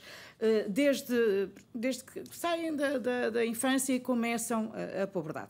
E isto é muito grave, porque isto vai coagir, vai diminuir as potencialidades das, da- das crianças, dos adolescentes e das adolescentes, e, portanto, é preciso preparar novas gerações e preparar de uma forma cuidadosa. Tem que haver um tato pedagógico e esta prevenção tem que ser. O Ministério da Educação tem que agarrar esta proposta. Quando está a dizer tem de, é porque não tem agarrado, é o que está a dizer, é uma crítica Não, concreta. não tem Não tem, não tem agarrado, agarrado. porque está, Sem educação, enfim, há a educação eh, para a cidadania, eh, há alguns temas que são obrigatórios, mas a prevenção da violência, não só do assédio sexual, das diversas formas de violência, porque a violência é um problema de poder e nós temos que ensinar as novas gerações ao respeito pela dignidade da outra pessoa, ao respeito por mim, pelo meu corpo, por quem sou e também a saber entender a literacia emocional e saber entender aquilo que as outras pessoas nos estão a, a comunicar e a ouvir e também a valorizar as vozes das mulheres. Porque ainda há pouco tempo, numa situação da prevenção, um dos meninos chegou à, à sala e disse: Ai, as mulheres gostam do sexo à força. Ah, gostam de sexo à força. E até nossa, uma das nossas técnicas do Omar perguntou: Mas achas mesmo que gostam do sexo, do sexo à força? Ai, gostam. E vocês, o que é que acham? As meninas caladas e os rapazes responderam: Ah, elas gostam de sexo à força. E, entretanto, a técnica virou-se para, as meninas e perguntou: E vocês, o que é que acham? Ah, As meninas gostam de sexo à força?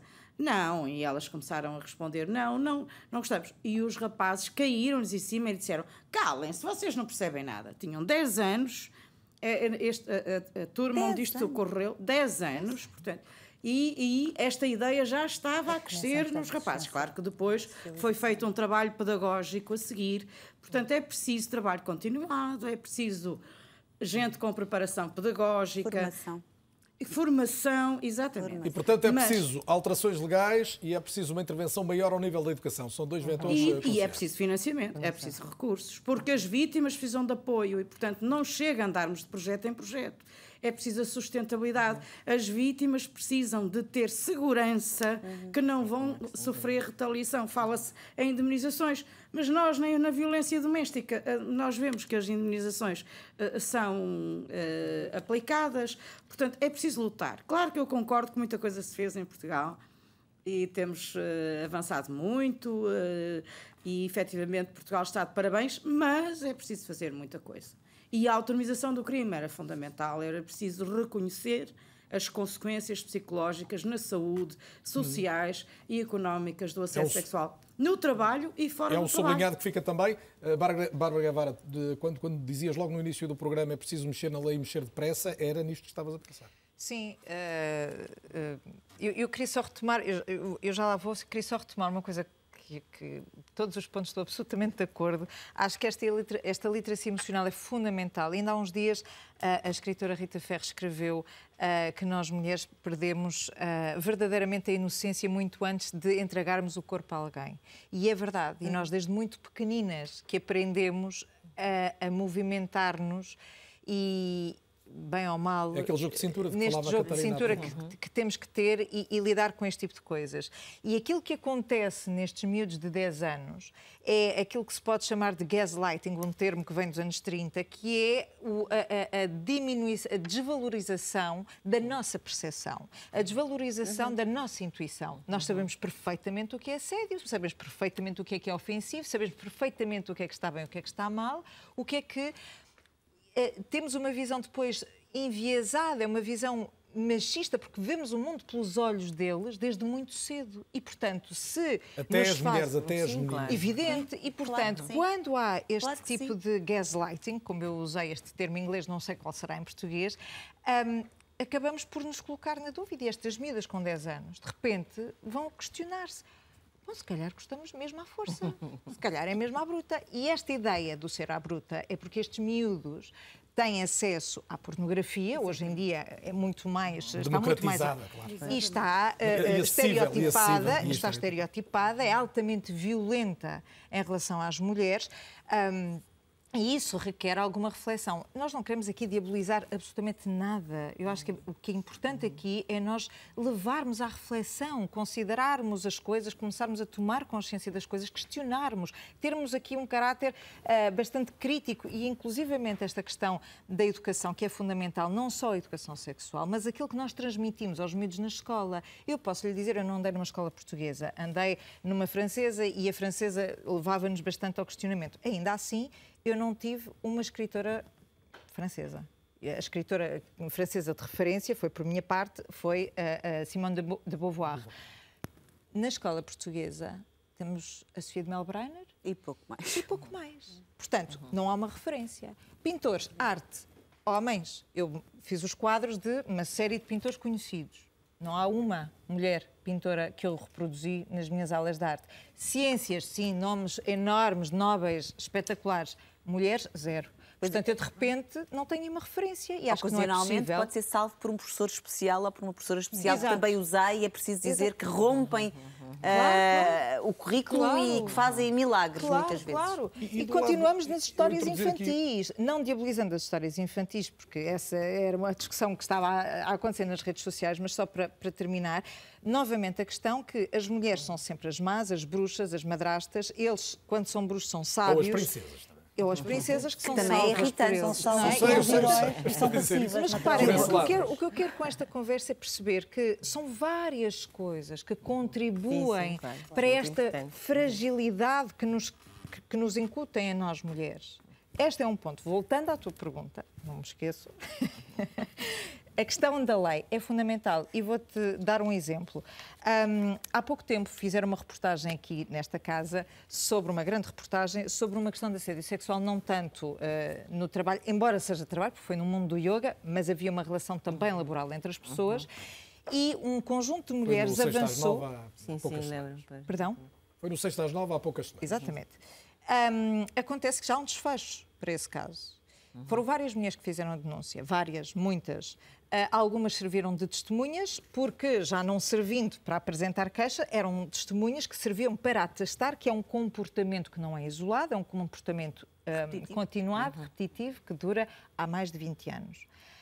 Um, chegou a carta do Ministério Público há umas semanas e que diz o seguinte: os factos denunciados pelas ofendidas, somos ofendidas, são suscetíveis de configurar a prática de crimes de coação sexual e de crimes de violação. Portanto, está aqui bem expresso, escrito textualmente que, do que é que estamos a falar. O direito de queixa extingue-se no prazo de seis meses a contar da data em que o titular tiver tido conhecimento do facto dos seus autores. Os factos reportados são de uma gravidade inolvidável, diz o Ministério Público, que conclui determina o arquivamento dos autos por ser legalmente inadmissível o procedimento criminal. Tem a ver com prazos. São milhares, são, centenas, são dezenas Escreve. de mulheres uhum. que de repente recebem isto e cai tudo ao chão. Uhum. Estamos a falar de crimes de coação sexual e crimes de violação. violação. Gravíssimo porque não foram... E esse está autonomizado e mais que autonomizado. É um dos medos das mulheres é exatamente não acreditarem na justiça e na igualdade. Evidente, evidentemente. Portanto, é por isto que nós falamos, quando tu perguntas porque é que falas agora. Porque eu estou empoderado hoje em dia, tenho confiança, não tenho medo e, estou, e tenho visibilidade e credibilidade. E, é, e, acho que essa visibilidade e essa credibilidade, ainda mais tem a Catarina, que tem mais visibilidade que eu, não é? Mas é por isso que avançamos. Porque isto tem que mudar e temos que fazer pressão para que isto mude. A lei mude, mas também é uma responsabilidade social para mudar tudo o resto que eu já falei há pouco, na escola e naquilo que Helena, não deixa de ser perturbante que a maior parte dos casos que surgem, até estes dos últimos dias, quase sempre a nota final é mas já não havia nada a fazer, mas já tudo prescreveu, já, já caducou o tempo possível, não é? Prescreveu legalmente, não prescreveu nem ética nem moralmente. Claro. Porque nem tudo que é legal é moral. Social, neste caso, e a censura social mais relevante. E eu acho que a censura social é que é muito importante. Há bocadinho a Catarina falava na questão dos nomes. Eu acho que cabe a cada vítima dizer ou não dizer os nomes. Eu aceito os argumentos da Catarina e parecem muitíssimo válidos e percebo perfeitamente esta posição de paz, porque foram coisas que se passaram há muito tempo e ela, como vítima, acha que aquela é a escolha dela. Se outras mulheres decidirem fazer outro caminho, Evidente. a escolha é delas e Evidente. estou plenamente de acordo. Agora, assim, cada mulher falará ou não falará se o entender cada vez falar. Agora, é uma coisa que me parece importante. Nós sabemos quem eles são. E é importante. Eles estão aí. Que eles, uhum. não, mas e é importante que eles saibam nós, que nós sabemos quem eles são. Eu posso dizer, e vou dizer aqui, tenho uma lista de nomes de alegados agressores, assediadores, que são referidos por mais mulheres. É óbvio que não vou ser eu, porque não foi comigo e não tenho esse direito a fazê-lo, que os vou referir ou que alguma vez os vou nomear. Mas como eu sei quem eles são, há mais mulheres que, como eu, sabem quem eles são. E acho que esta censura social é muito importante.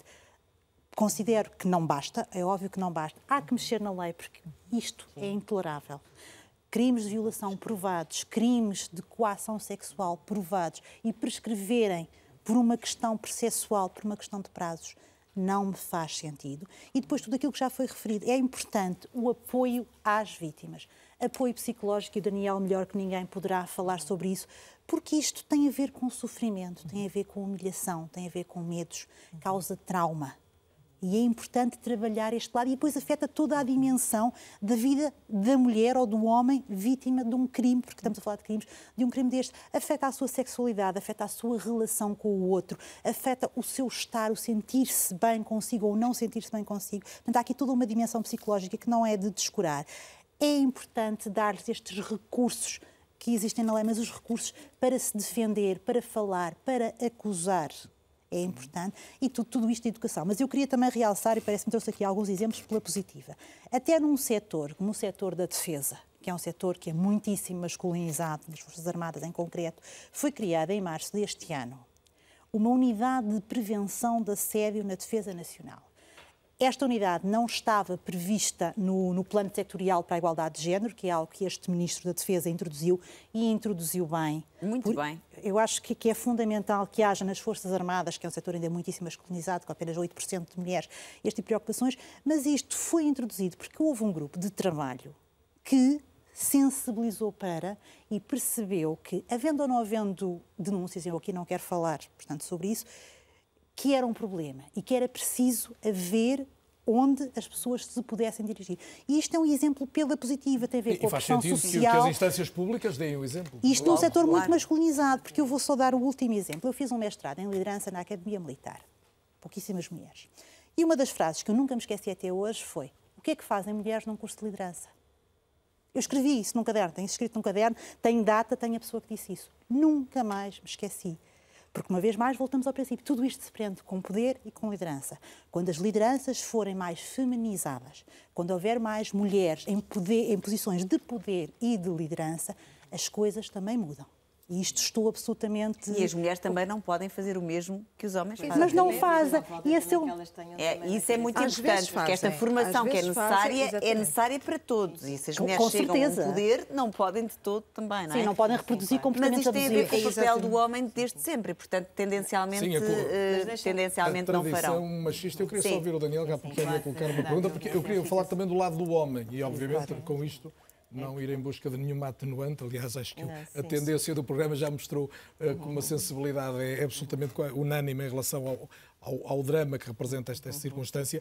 Mas ao lado dos homens. Um, Há pouco a Maria José Magalhães falava de, de, homens que são socializados nesta masculinidade hegemónica, nesta sociedade machista, não há como fugir ao nome, não é? Eh, também é preciso, se calhar, não digo ajudar aqueles que são os agressores, com esses convém pelo menos tentar perceber, ou que eles percebam alguma coisa do que fizeram, mas com os mais novos, é? olhar também para os rapazes como os que podem mudar isto. Claro, se calhar muitas vezes mais do que as raparigas. Claramente, e tem toda a razão. E ainda não falámos aqui nesta mesa, vez nenhuma, daquilo que estamos a falar, que é de, de direitos humanos. Claro. Nós estamos a falar do atentado à dignidade das mulheres e dos homens. E sejamos claros, atinge mais as mulheres do que os homens. Eh, a Agência para os Direitos Humanos eh, da, da, da, União Europeia, em 2014, dizia que uma em cada cinco raparigas de 15 anos já tinha sido beijada, apalpada, ou, ou já tinham tentado violar e que pelo menos 16% das mulheres inquiridas já tinham sido vítimas de assédio pelo menos seis vezes até à altura do inquérito. Portanto, é fundamental que nós, homens, uh, entremos aqui como promotores de igualdade. Não é? Uh, a estas horas estará muita gente, muitos homens, a dizer lá vem aquele doutrinar, porque já foi doutrinado para, para as coisas das mulheres, isto não é um assunto de mulheres. Isto é um assunto de homens uhum. e de mulheres. Há homens pessoas. que são vítimas de assédio. Claro. É um assunto de pessoas. Exatamente. Uh, é, é, é, preciso trabalhar, como, como, como, disse a Helena, como, diz a Ana, como dizemos todos, como diz a Maria José, trabalhar uh, as questões da cidadania, da igualdade, das relações positivas entre pessoas, desde muito novos. É preciso investir menos na matemática. Eu defendo isso. É preciso investir menos no português quando temos 6, 7 ou 8 anos, investirmos mais na inteligência emocional. Porque se nós não aprendemos a distinguir o certo do errado, se nós não aprendemos a reconhecer o que são as emoções básicas, eu não sei dizer não. E eu não sei dizer sim. Se nós, agora brincando aos psicólogos, se nós fizermos uma viagem ao tempo, a, primeira palavra que nós aprendemos a dizer quando somos bebés é não. É fazer assim com a cabeça. A primeira palavra e os estudos da psicologia eh, ao nível do desenvolvimento e, sobretudo, da adolescência, mostram-nos isto. A primeira palavra que os adolescentes e as adolescentes menos dizem é não porque não são capazes, uhum. porque o não ficou interdito, o não ficou lá para trás, porque o não significa eu não ter relações com outras pessoas. Ora, este não, esta confusão que eu acho que não existe entre sedução e assédio, porque todos gostamos de, de, de, de seduzir. Todos gostamos de ser seduzidos. Eu gosto, o Carlos gosta, tu gostas, todos gostamos. Eu sou uma não sedutora. é? Portanto, agora, acaba. Assumida e não estou à espera de assédio. Exatamente, e, e visto... acaba quando começa o assédio, quando o limite é constrangedor, quando ultrapassa, quando eu digo não, mesmo sem dizer não. Quando o meu não é interpretado, e nós, os homens, temos que nos desconstruir. Porque para nós o não quer dizer o tal talvez, mas quer dizer o estás a fazer difícil, quer dizer o eu já cá volto outra vez, quer dizer vou-te dar um tempo. Portanto, isto são desconstruções que temos que fazer. Portanto, é fundamental. E se temos só que trabalhar com rapazes? Não. Temos que trabalhar com rapazes e com raparigas, com as pessoas claro. todas. Porque nós, as sociedades. Não temos a nós... trabalhar só com raparigas. Exatamente. A, a grande questão é que nós não ouvimos as raparigas e as mulheres acerca deste tema. Porque uh, eu ou o Carlos, quando saímos hoje de manhã de casa, não, não, não foi preciso acharmos se íamos muito uh, sensuais, provocadores, uh, se, se, se tínhamos maquilhado de mais ou de menos. Nunca nos ocorre esse tipo de pensamento. Mas de certeza que aqui a estas companheiras, este pensamento ocorre várias vezes ao dia.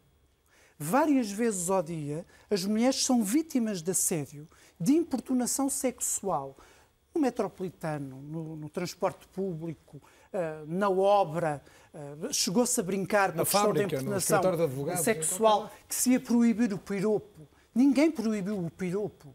Aquilo que se proíbe é a objetificação das pessoas. Deixa-me só dos homens. acrescentar uma coisa, sim, mas sim. também é preciso dizer que as mulheres que se vestem de uma forma mais expressiva, mais vistosa, mais maquilhadas, têm todo o direito. Não, têm todo o direito que é importante dizer que se vestem para elas. Claro, não é para serem uh, assediadas. Mas é isso que nós temos E é uma que questão de autoestima, é uma questão da nossa autoestima. Exatamente. Não estamos a fazer longe. sinais a ninguém. Exatamente. E, e isso é muito importante que não se confunda para depois não se ouvirem frases feitas e desagradáveis como põe-se a jeito. Exatamente. E, portanto, E é isso esta que nós questão, estava a pedi-las, isto é muito importante. Isso- Mas isso- deixa-me só Não, acrescentar. desculpa, depois já- desculpa, sim, já. sim. Eh, Por isso é que, para além da formação que temos que fazer na escola, para além da formação que temos que fazer nas empresas, e nas empresas falham muitas coisas, porque quem trabalha com as vítimas no terreno, porque é que não há reportes, porque é que não há queixas? Porque eu não consigo fazer uma denúncia porque a minha empresa não é um espaço seguro. Claro. Porque a minha empresa é de tecido familiar e nós estamos a E os falar colegas a que- quem se conta, mesmo Para dois aí. ou três, também dizem não, não vais por Sim, aí, não vais sim, por aí. 70% da nossa malha empresarial são pequenas e médias empresas. Portanto, é muito difícil eh, todo este reporte ser feito em condições. Depois, por outro lado, nós temos que formar mulheres e homens em. Todos os dias nós assistimos a situações de assédio.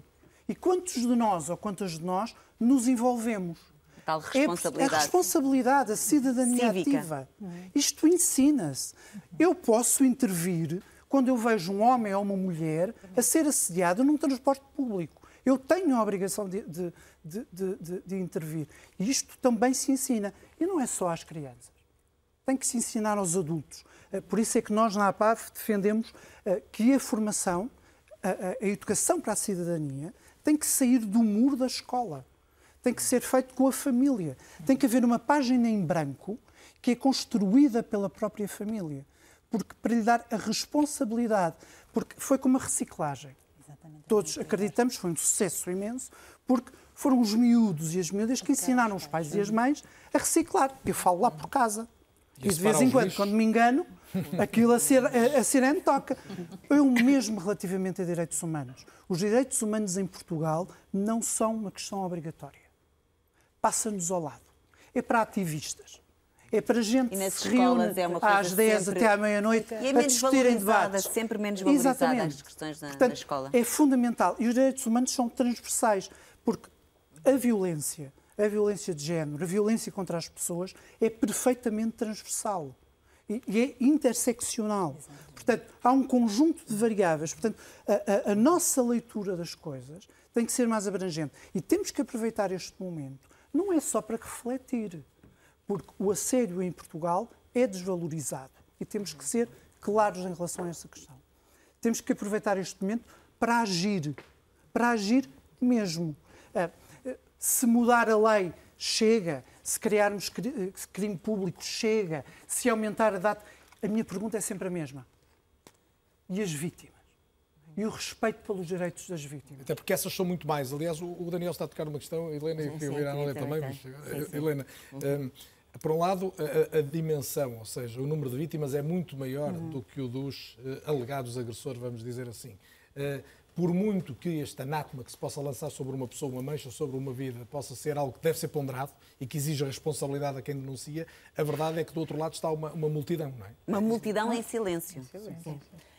Eu, esta questão. Eu, eu Mas esta é uma questão relevante que as pessoas É uma colocam, questão relevante. Hoje vivemos no, no, tempo do julgamento imediato, é? do claro. julgamento público imediato. E esse é um risco também. Sem dúvida que é um risco, mas a mim parece-me importante dizer aqui duas coisas. O número de falsas denúncias em casos de assédio sexual, assim como em casos de violação, assim como em casos de violência doméstica, são residual. residuais. Todos os estudos nacionais e internacionais o demonstram. Portanto, isto é um facto. E é isso que faz sempre o lead das notícias. É os agressores, quem são, os nomes e os casos das falsas denúncias. É e as, as vítimas de... estão sempre em terceiro lugar. Mas exatamente, é preciso... Hoje não aconteceu isso. Não, contigo não, contigo não, com a RTP é não. Focar, focar nas vítimas e as vítimas falam verdade, credibilizar a palavra das vítimas. Isto parece-me fundamental. Caso haja uma falsa denúncia, eu, e aqui falo só por mim, vivo melhor com alguém que foi falsamente acusado e que tem todos os mecanismos legais para combater um crime de difamação, e aí a lei é fabulosa. É mais fácil alguém ser condenado por chamar, não vou dizer o nome aqui porque estamos no ar, um nome qualquer a alguém. Sim, sim. É mais fácil e há portanto, imensos acordos nesse sentido, imensas sentenças, aliás, sentenças nesse sentido, pessoas condenadas porque ofenderam alguém, do que pessoas condenadas por assédio sexual. E é isto que nos faz pensar. Portanto, com, com, toda a pena que possa ter e todo o respeito que possa ter por alguém que venha, eventualmente, no caso raríssimo, a ser acusado falsamente, essa pessoa tem ao seu alcance todos os mecanismos legais para se defender. Exatamente. É preciso posicionarmos do lado da vítima e apoiar a vítima. E eu queria pegar numa São coisa que o Daniel disse, que é fundamental, que é fundamental. O papel dos homens aqui, intervir e ajudar a fazer prova. Porque todos nós sabemos que o colega, que o camarada, que o amigo faz e pode o homem ajudar a fazer prova. Aliás, neste manual, que é absolutamente fantástico, há aqui um conjunto de ações que a vítima pode fazer. O manter um diário, o manter os SMS, o manter os e-mails, o manter Guardar, as mensagens. No fundo, as provas. Guardar as provas. É possível. Isto é uma coisa que eu quero dizer às vítimas e àquelas que estão em silêncio, àquelas e àqueles que estejam em silêncio, é, é possível fazer prova. E é possível falar, dizendo nomes, não dizendo nomes, é sempre uma opção e qualquer uma delas é legítima, mas é, é bom ver as pessoas posicionarem-se do lado das vítimas, onde é que está o apoio às vítimas, que são a esmagadora maioria. E a pergunta deve ser ao contrário. Desculpe, Estamos Carlos. a chegar ao fim. Tenho um exercício para lhes propor para terminar, portanto agora tem que ser só observações muito rápidas. Não, Daniel, tem 30 segundos. Também tinha só dizer que, dizer que a pergunta tem que ser feita ao contrário, que é não é porque é que tu foste vítima, é porque é que tu tens necessidade de assediar. Isto é não culpar a vítima do que lhe aconteceu. Um minuto é, também antes do desafio final. Uma coisa muito rápida para dizer o seguinte: eh, de facto, aqui há um problema de cultura eh, do ponto de vista da questão da desigualdade básica entre homens e mulheres. Esta é uma questão fundamental. A voz das mulheres é desvalorizada nestas questões. Isto a normalização é um e a banalização. É um, um péssimo exemplo, dizer um excelente exemplo, é? é? de como, de facto, há sempre uma. É, ela, ela, ela, ela de, de, facto, aquilo não é bem assim. Há sempre uma Há sempre uma, uma coisa qualquer, portanto, e de facto há uma, há uma assimetria de fundo. E outra coisa também que eu acho que é importante porque é que poucos homens chegam à frente, digamos assim? É porque, de facto, a cultura é uma cultura no sentido de dizer o que é que é ser um homem? É não ser uma mulher. Porque a mulher é, é alguma coisa que está desvalorizada. É, é, é tão, isto parece.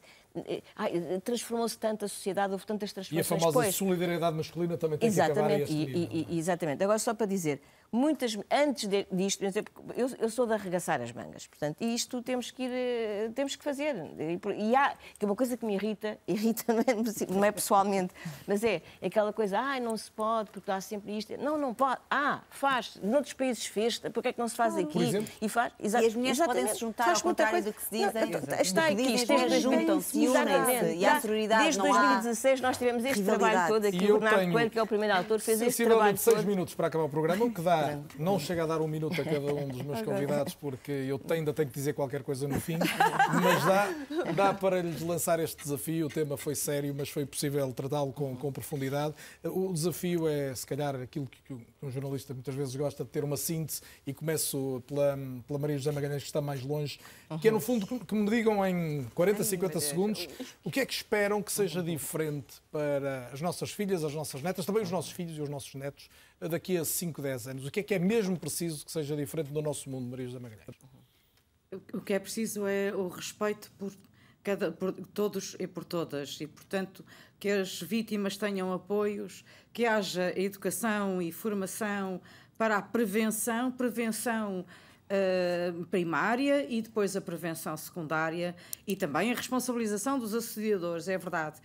É preciso a autonomização do crime para que os, no- os nossos filhos e as nossas filhas possam viver numa sociedade com mais segurança, com mais apoio, e que é o que não é o que acontece hoje, que se chamarem a polícia para um caso de assédio, a polícia não pode fazer nada, ou o Ministério Público, como a Bárbara também referiu. Portanto, é preciso legislação, é preciso medidas, é preciso apoio e as organizações eh, não governamentais que estão aqui também a fazer este trabalho têm que ser reconhecidas e chamadas eh, e financiadas para, para trabalho que estão a cumprirem melhor ainda o, que o, a sua função. Exatamente.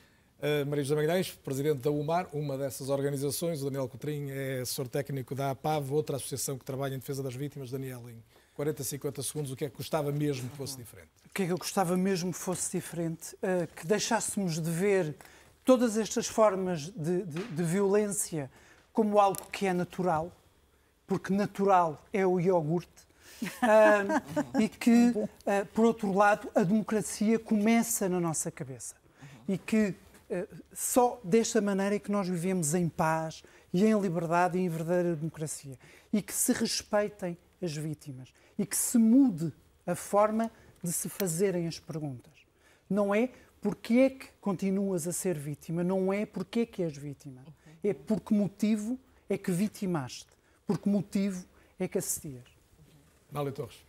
Eu acho que, de facto, a questão é importante. Do ponto de vista mais, mais concreto, eu diria que é preciso que todos fa- fazemos o percurso, um caminho. E o caminho implica também conhecimento, não é? Não podemos só...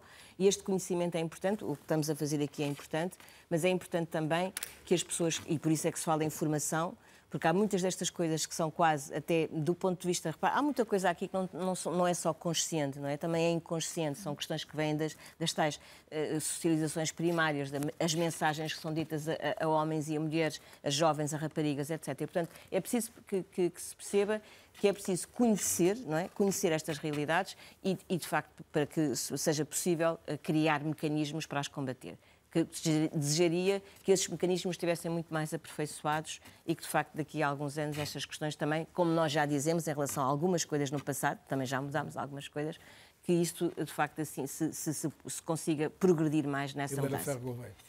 Eu gostava, uma coisa muito simples, acredito numa sociedade livre, numa sociedade justa e numa sociedade feliz como otimista que sou. Portanto, concordando com tudo aquilo que foi dito, gostava que daqui a 4, 5, 6 anos nós não tivéssemos de dizer que pode não haver um não, mas tem que haver um sim. Que não tivéssemos a ter que explicar por palavrinhas muito simples o que é que é consentimento.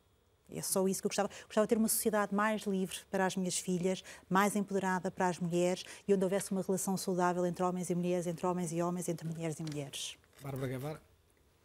Nós estamos a passar um momento muito duro, isto é muito difícil para todos, porque isto exige hum, largar aquilo que aprendemos e reaprender coisas novas. E é um exercício difícil, porque co- coloca, questiona-nos enquanto pessoas com as quais nós nos identificamos, não é? Como sendo eu, Bárbara, eh, tu, Daniel, não é? Então, quem é que eu sou nesta sociedade? Que papel é que eu desempenho? E eu compreendo que é difícil esta conversa para os homens, eu compreendo isso. E porque nós sabemos o que é ter medo, eu acho que é importante nós darmos a mão agora a eles que também sentem medo e explicar-lhes. Ouçam-nos, nós vamos ouvi-los e nós queremos ouvi-los também. Porque há muitos homens que, que sentem medo. Há, é também importante dizer isso. Uma das razões pelas quais nós não avançamos com nomes, ou pelo menos eu não avanço com os nomes, eu e a Catarina também, ah, nós, nós acreditamos também na redenção. E muitos dos homens que cometeram estas coisas há 20 anos, se calhar hoje não o fariam porque sabem melhor. E que bom que tenham aprendido com os erros. E isso é que é, é de louvar, é poder aprender com os erros. Então, mais empatia, mais compaixão, mais conversa, ter mais tempo para nos ouvirmos uns aos outros e para nos darmos a mão naquilo que é preciso e para crescermos juntos enquanto sociedade. É? Catarina? Eu fiz aqui uns pontos que eu sei que isto é muito difícil para ti quando se está a terminar um programa. Uh, tolerância zero uma prática, uma cultura, uma aplicação, uma implementação da tolerância zero ao assédio sexual. Eh, uma em cada três mulheres eh, é vítima ou foi vítima de qualquer tipo de violência onde está incluído o assédio sexual. Eu adoraria um dia viver num, num país onde a disciplina da empatia fosse de facto ensinada. É possível, uh, ensinar a empatia. E se desde muito cedo a empatia fosse ensinada, tenho a certeza absoluta que não havia nenhum cidadão, cidadã, nenhuma pessoa que praticasse uh, um assédio sexual. Depois, um exercício para os mais velhos que é pensarem, uh, homens, pensarem e se um assédio sexual uh, acontecesse com a minha filha ou com a minha neta. Eu acho que isto é muito importante fazer esse exercício. Porque a partir desse momento eu acho que há uma paralisação do ato, acho eu, sou uma otimista. Depois acho que é muito importante as pessoas não falarem sem se informarem, sem lerem sobre estes assuntos. É preciso ler muito, porque é muito fácil ter conversa de café, dizer uma, umas coisas uh, que podem ser ofensivas, podem magoar outras pessoas que ainda estão mais magoadas e às vezes vêm das próprias mulheres estes comentários. Por favor, leiam, informem-se, porque qualquer pessoa que é informada é também ela empoderada. E, e, e depois, para acabar, para acabar por favor, solidariedade. Houve bastante, diria, esta noite nas vossas palavras e segundo, seguramente houve muito conhecimento, muita informação que trouxeram à antena da RTP. Agradeço-vos por isso também a presença esta noite neste É ou Não É. Nós normalmente estamos cá todas as terças-feiras, mas na próxima terça, neste horário, haverá já Eurofestival da Canção. Também deixo o convite para isso, mas É ou Não É volta a ser então de hoje a 15 dias. Boa noite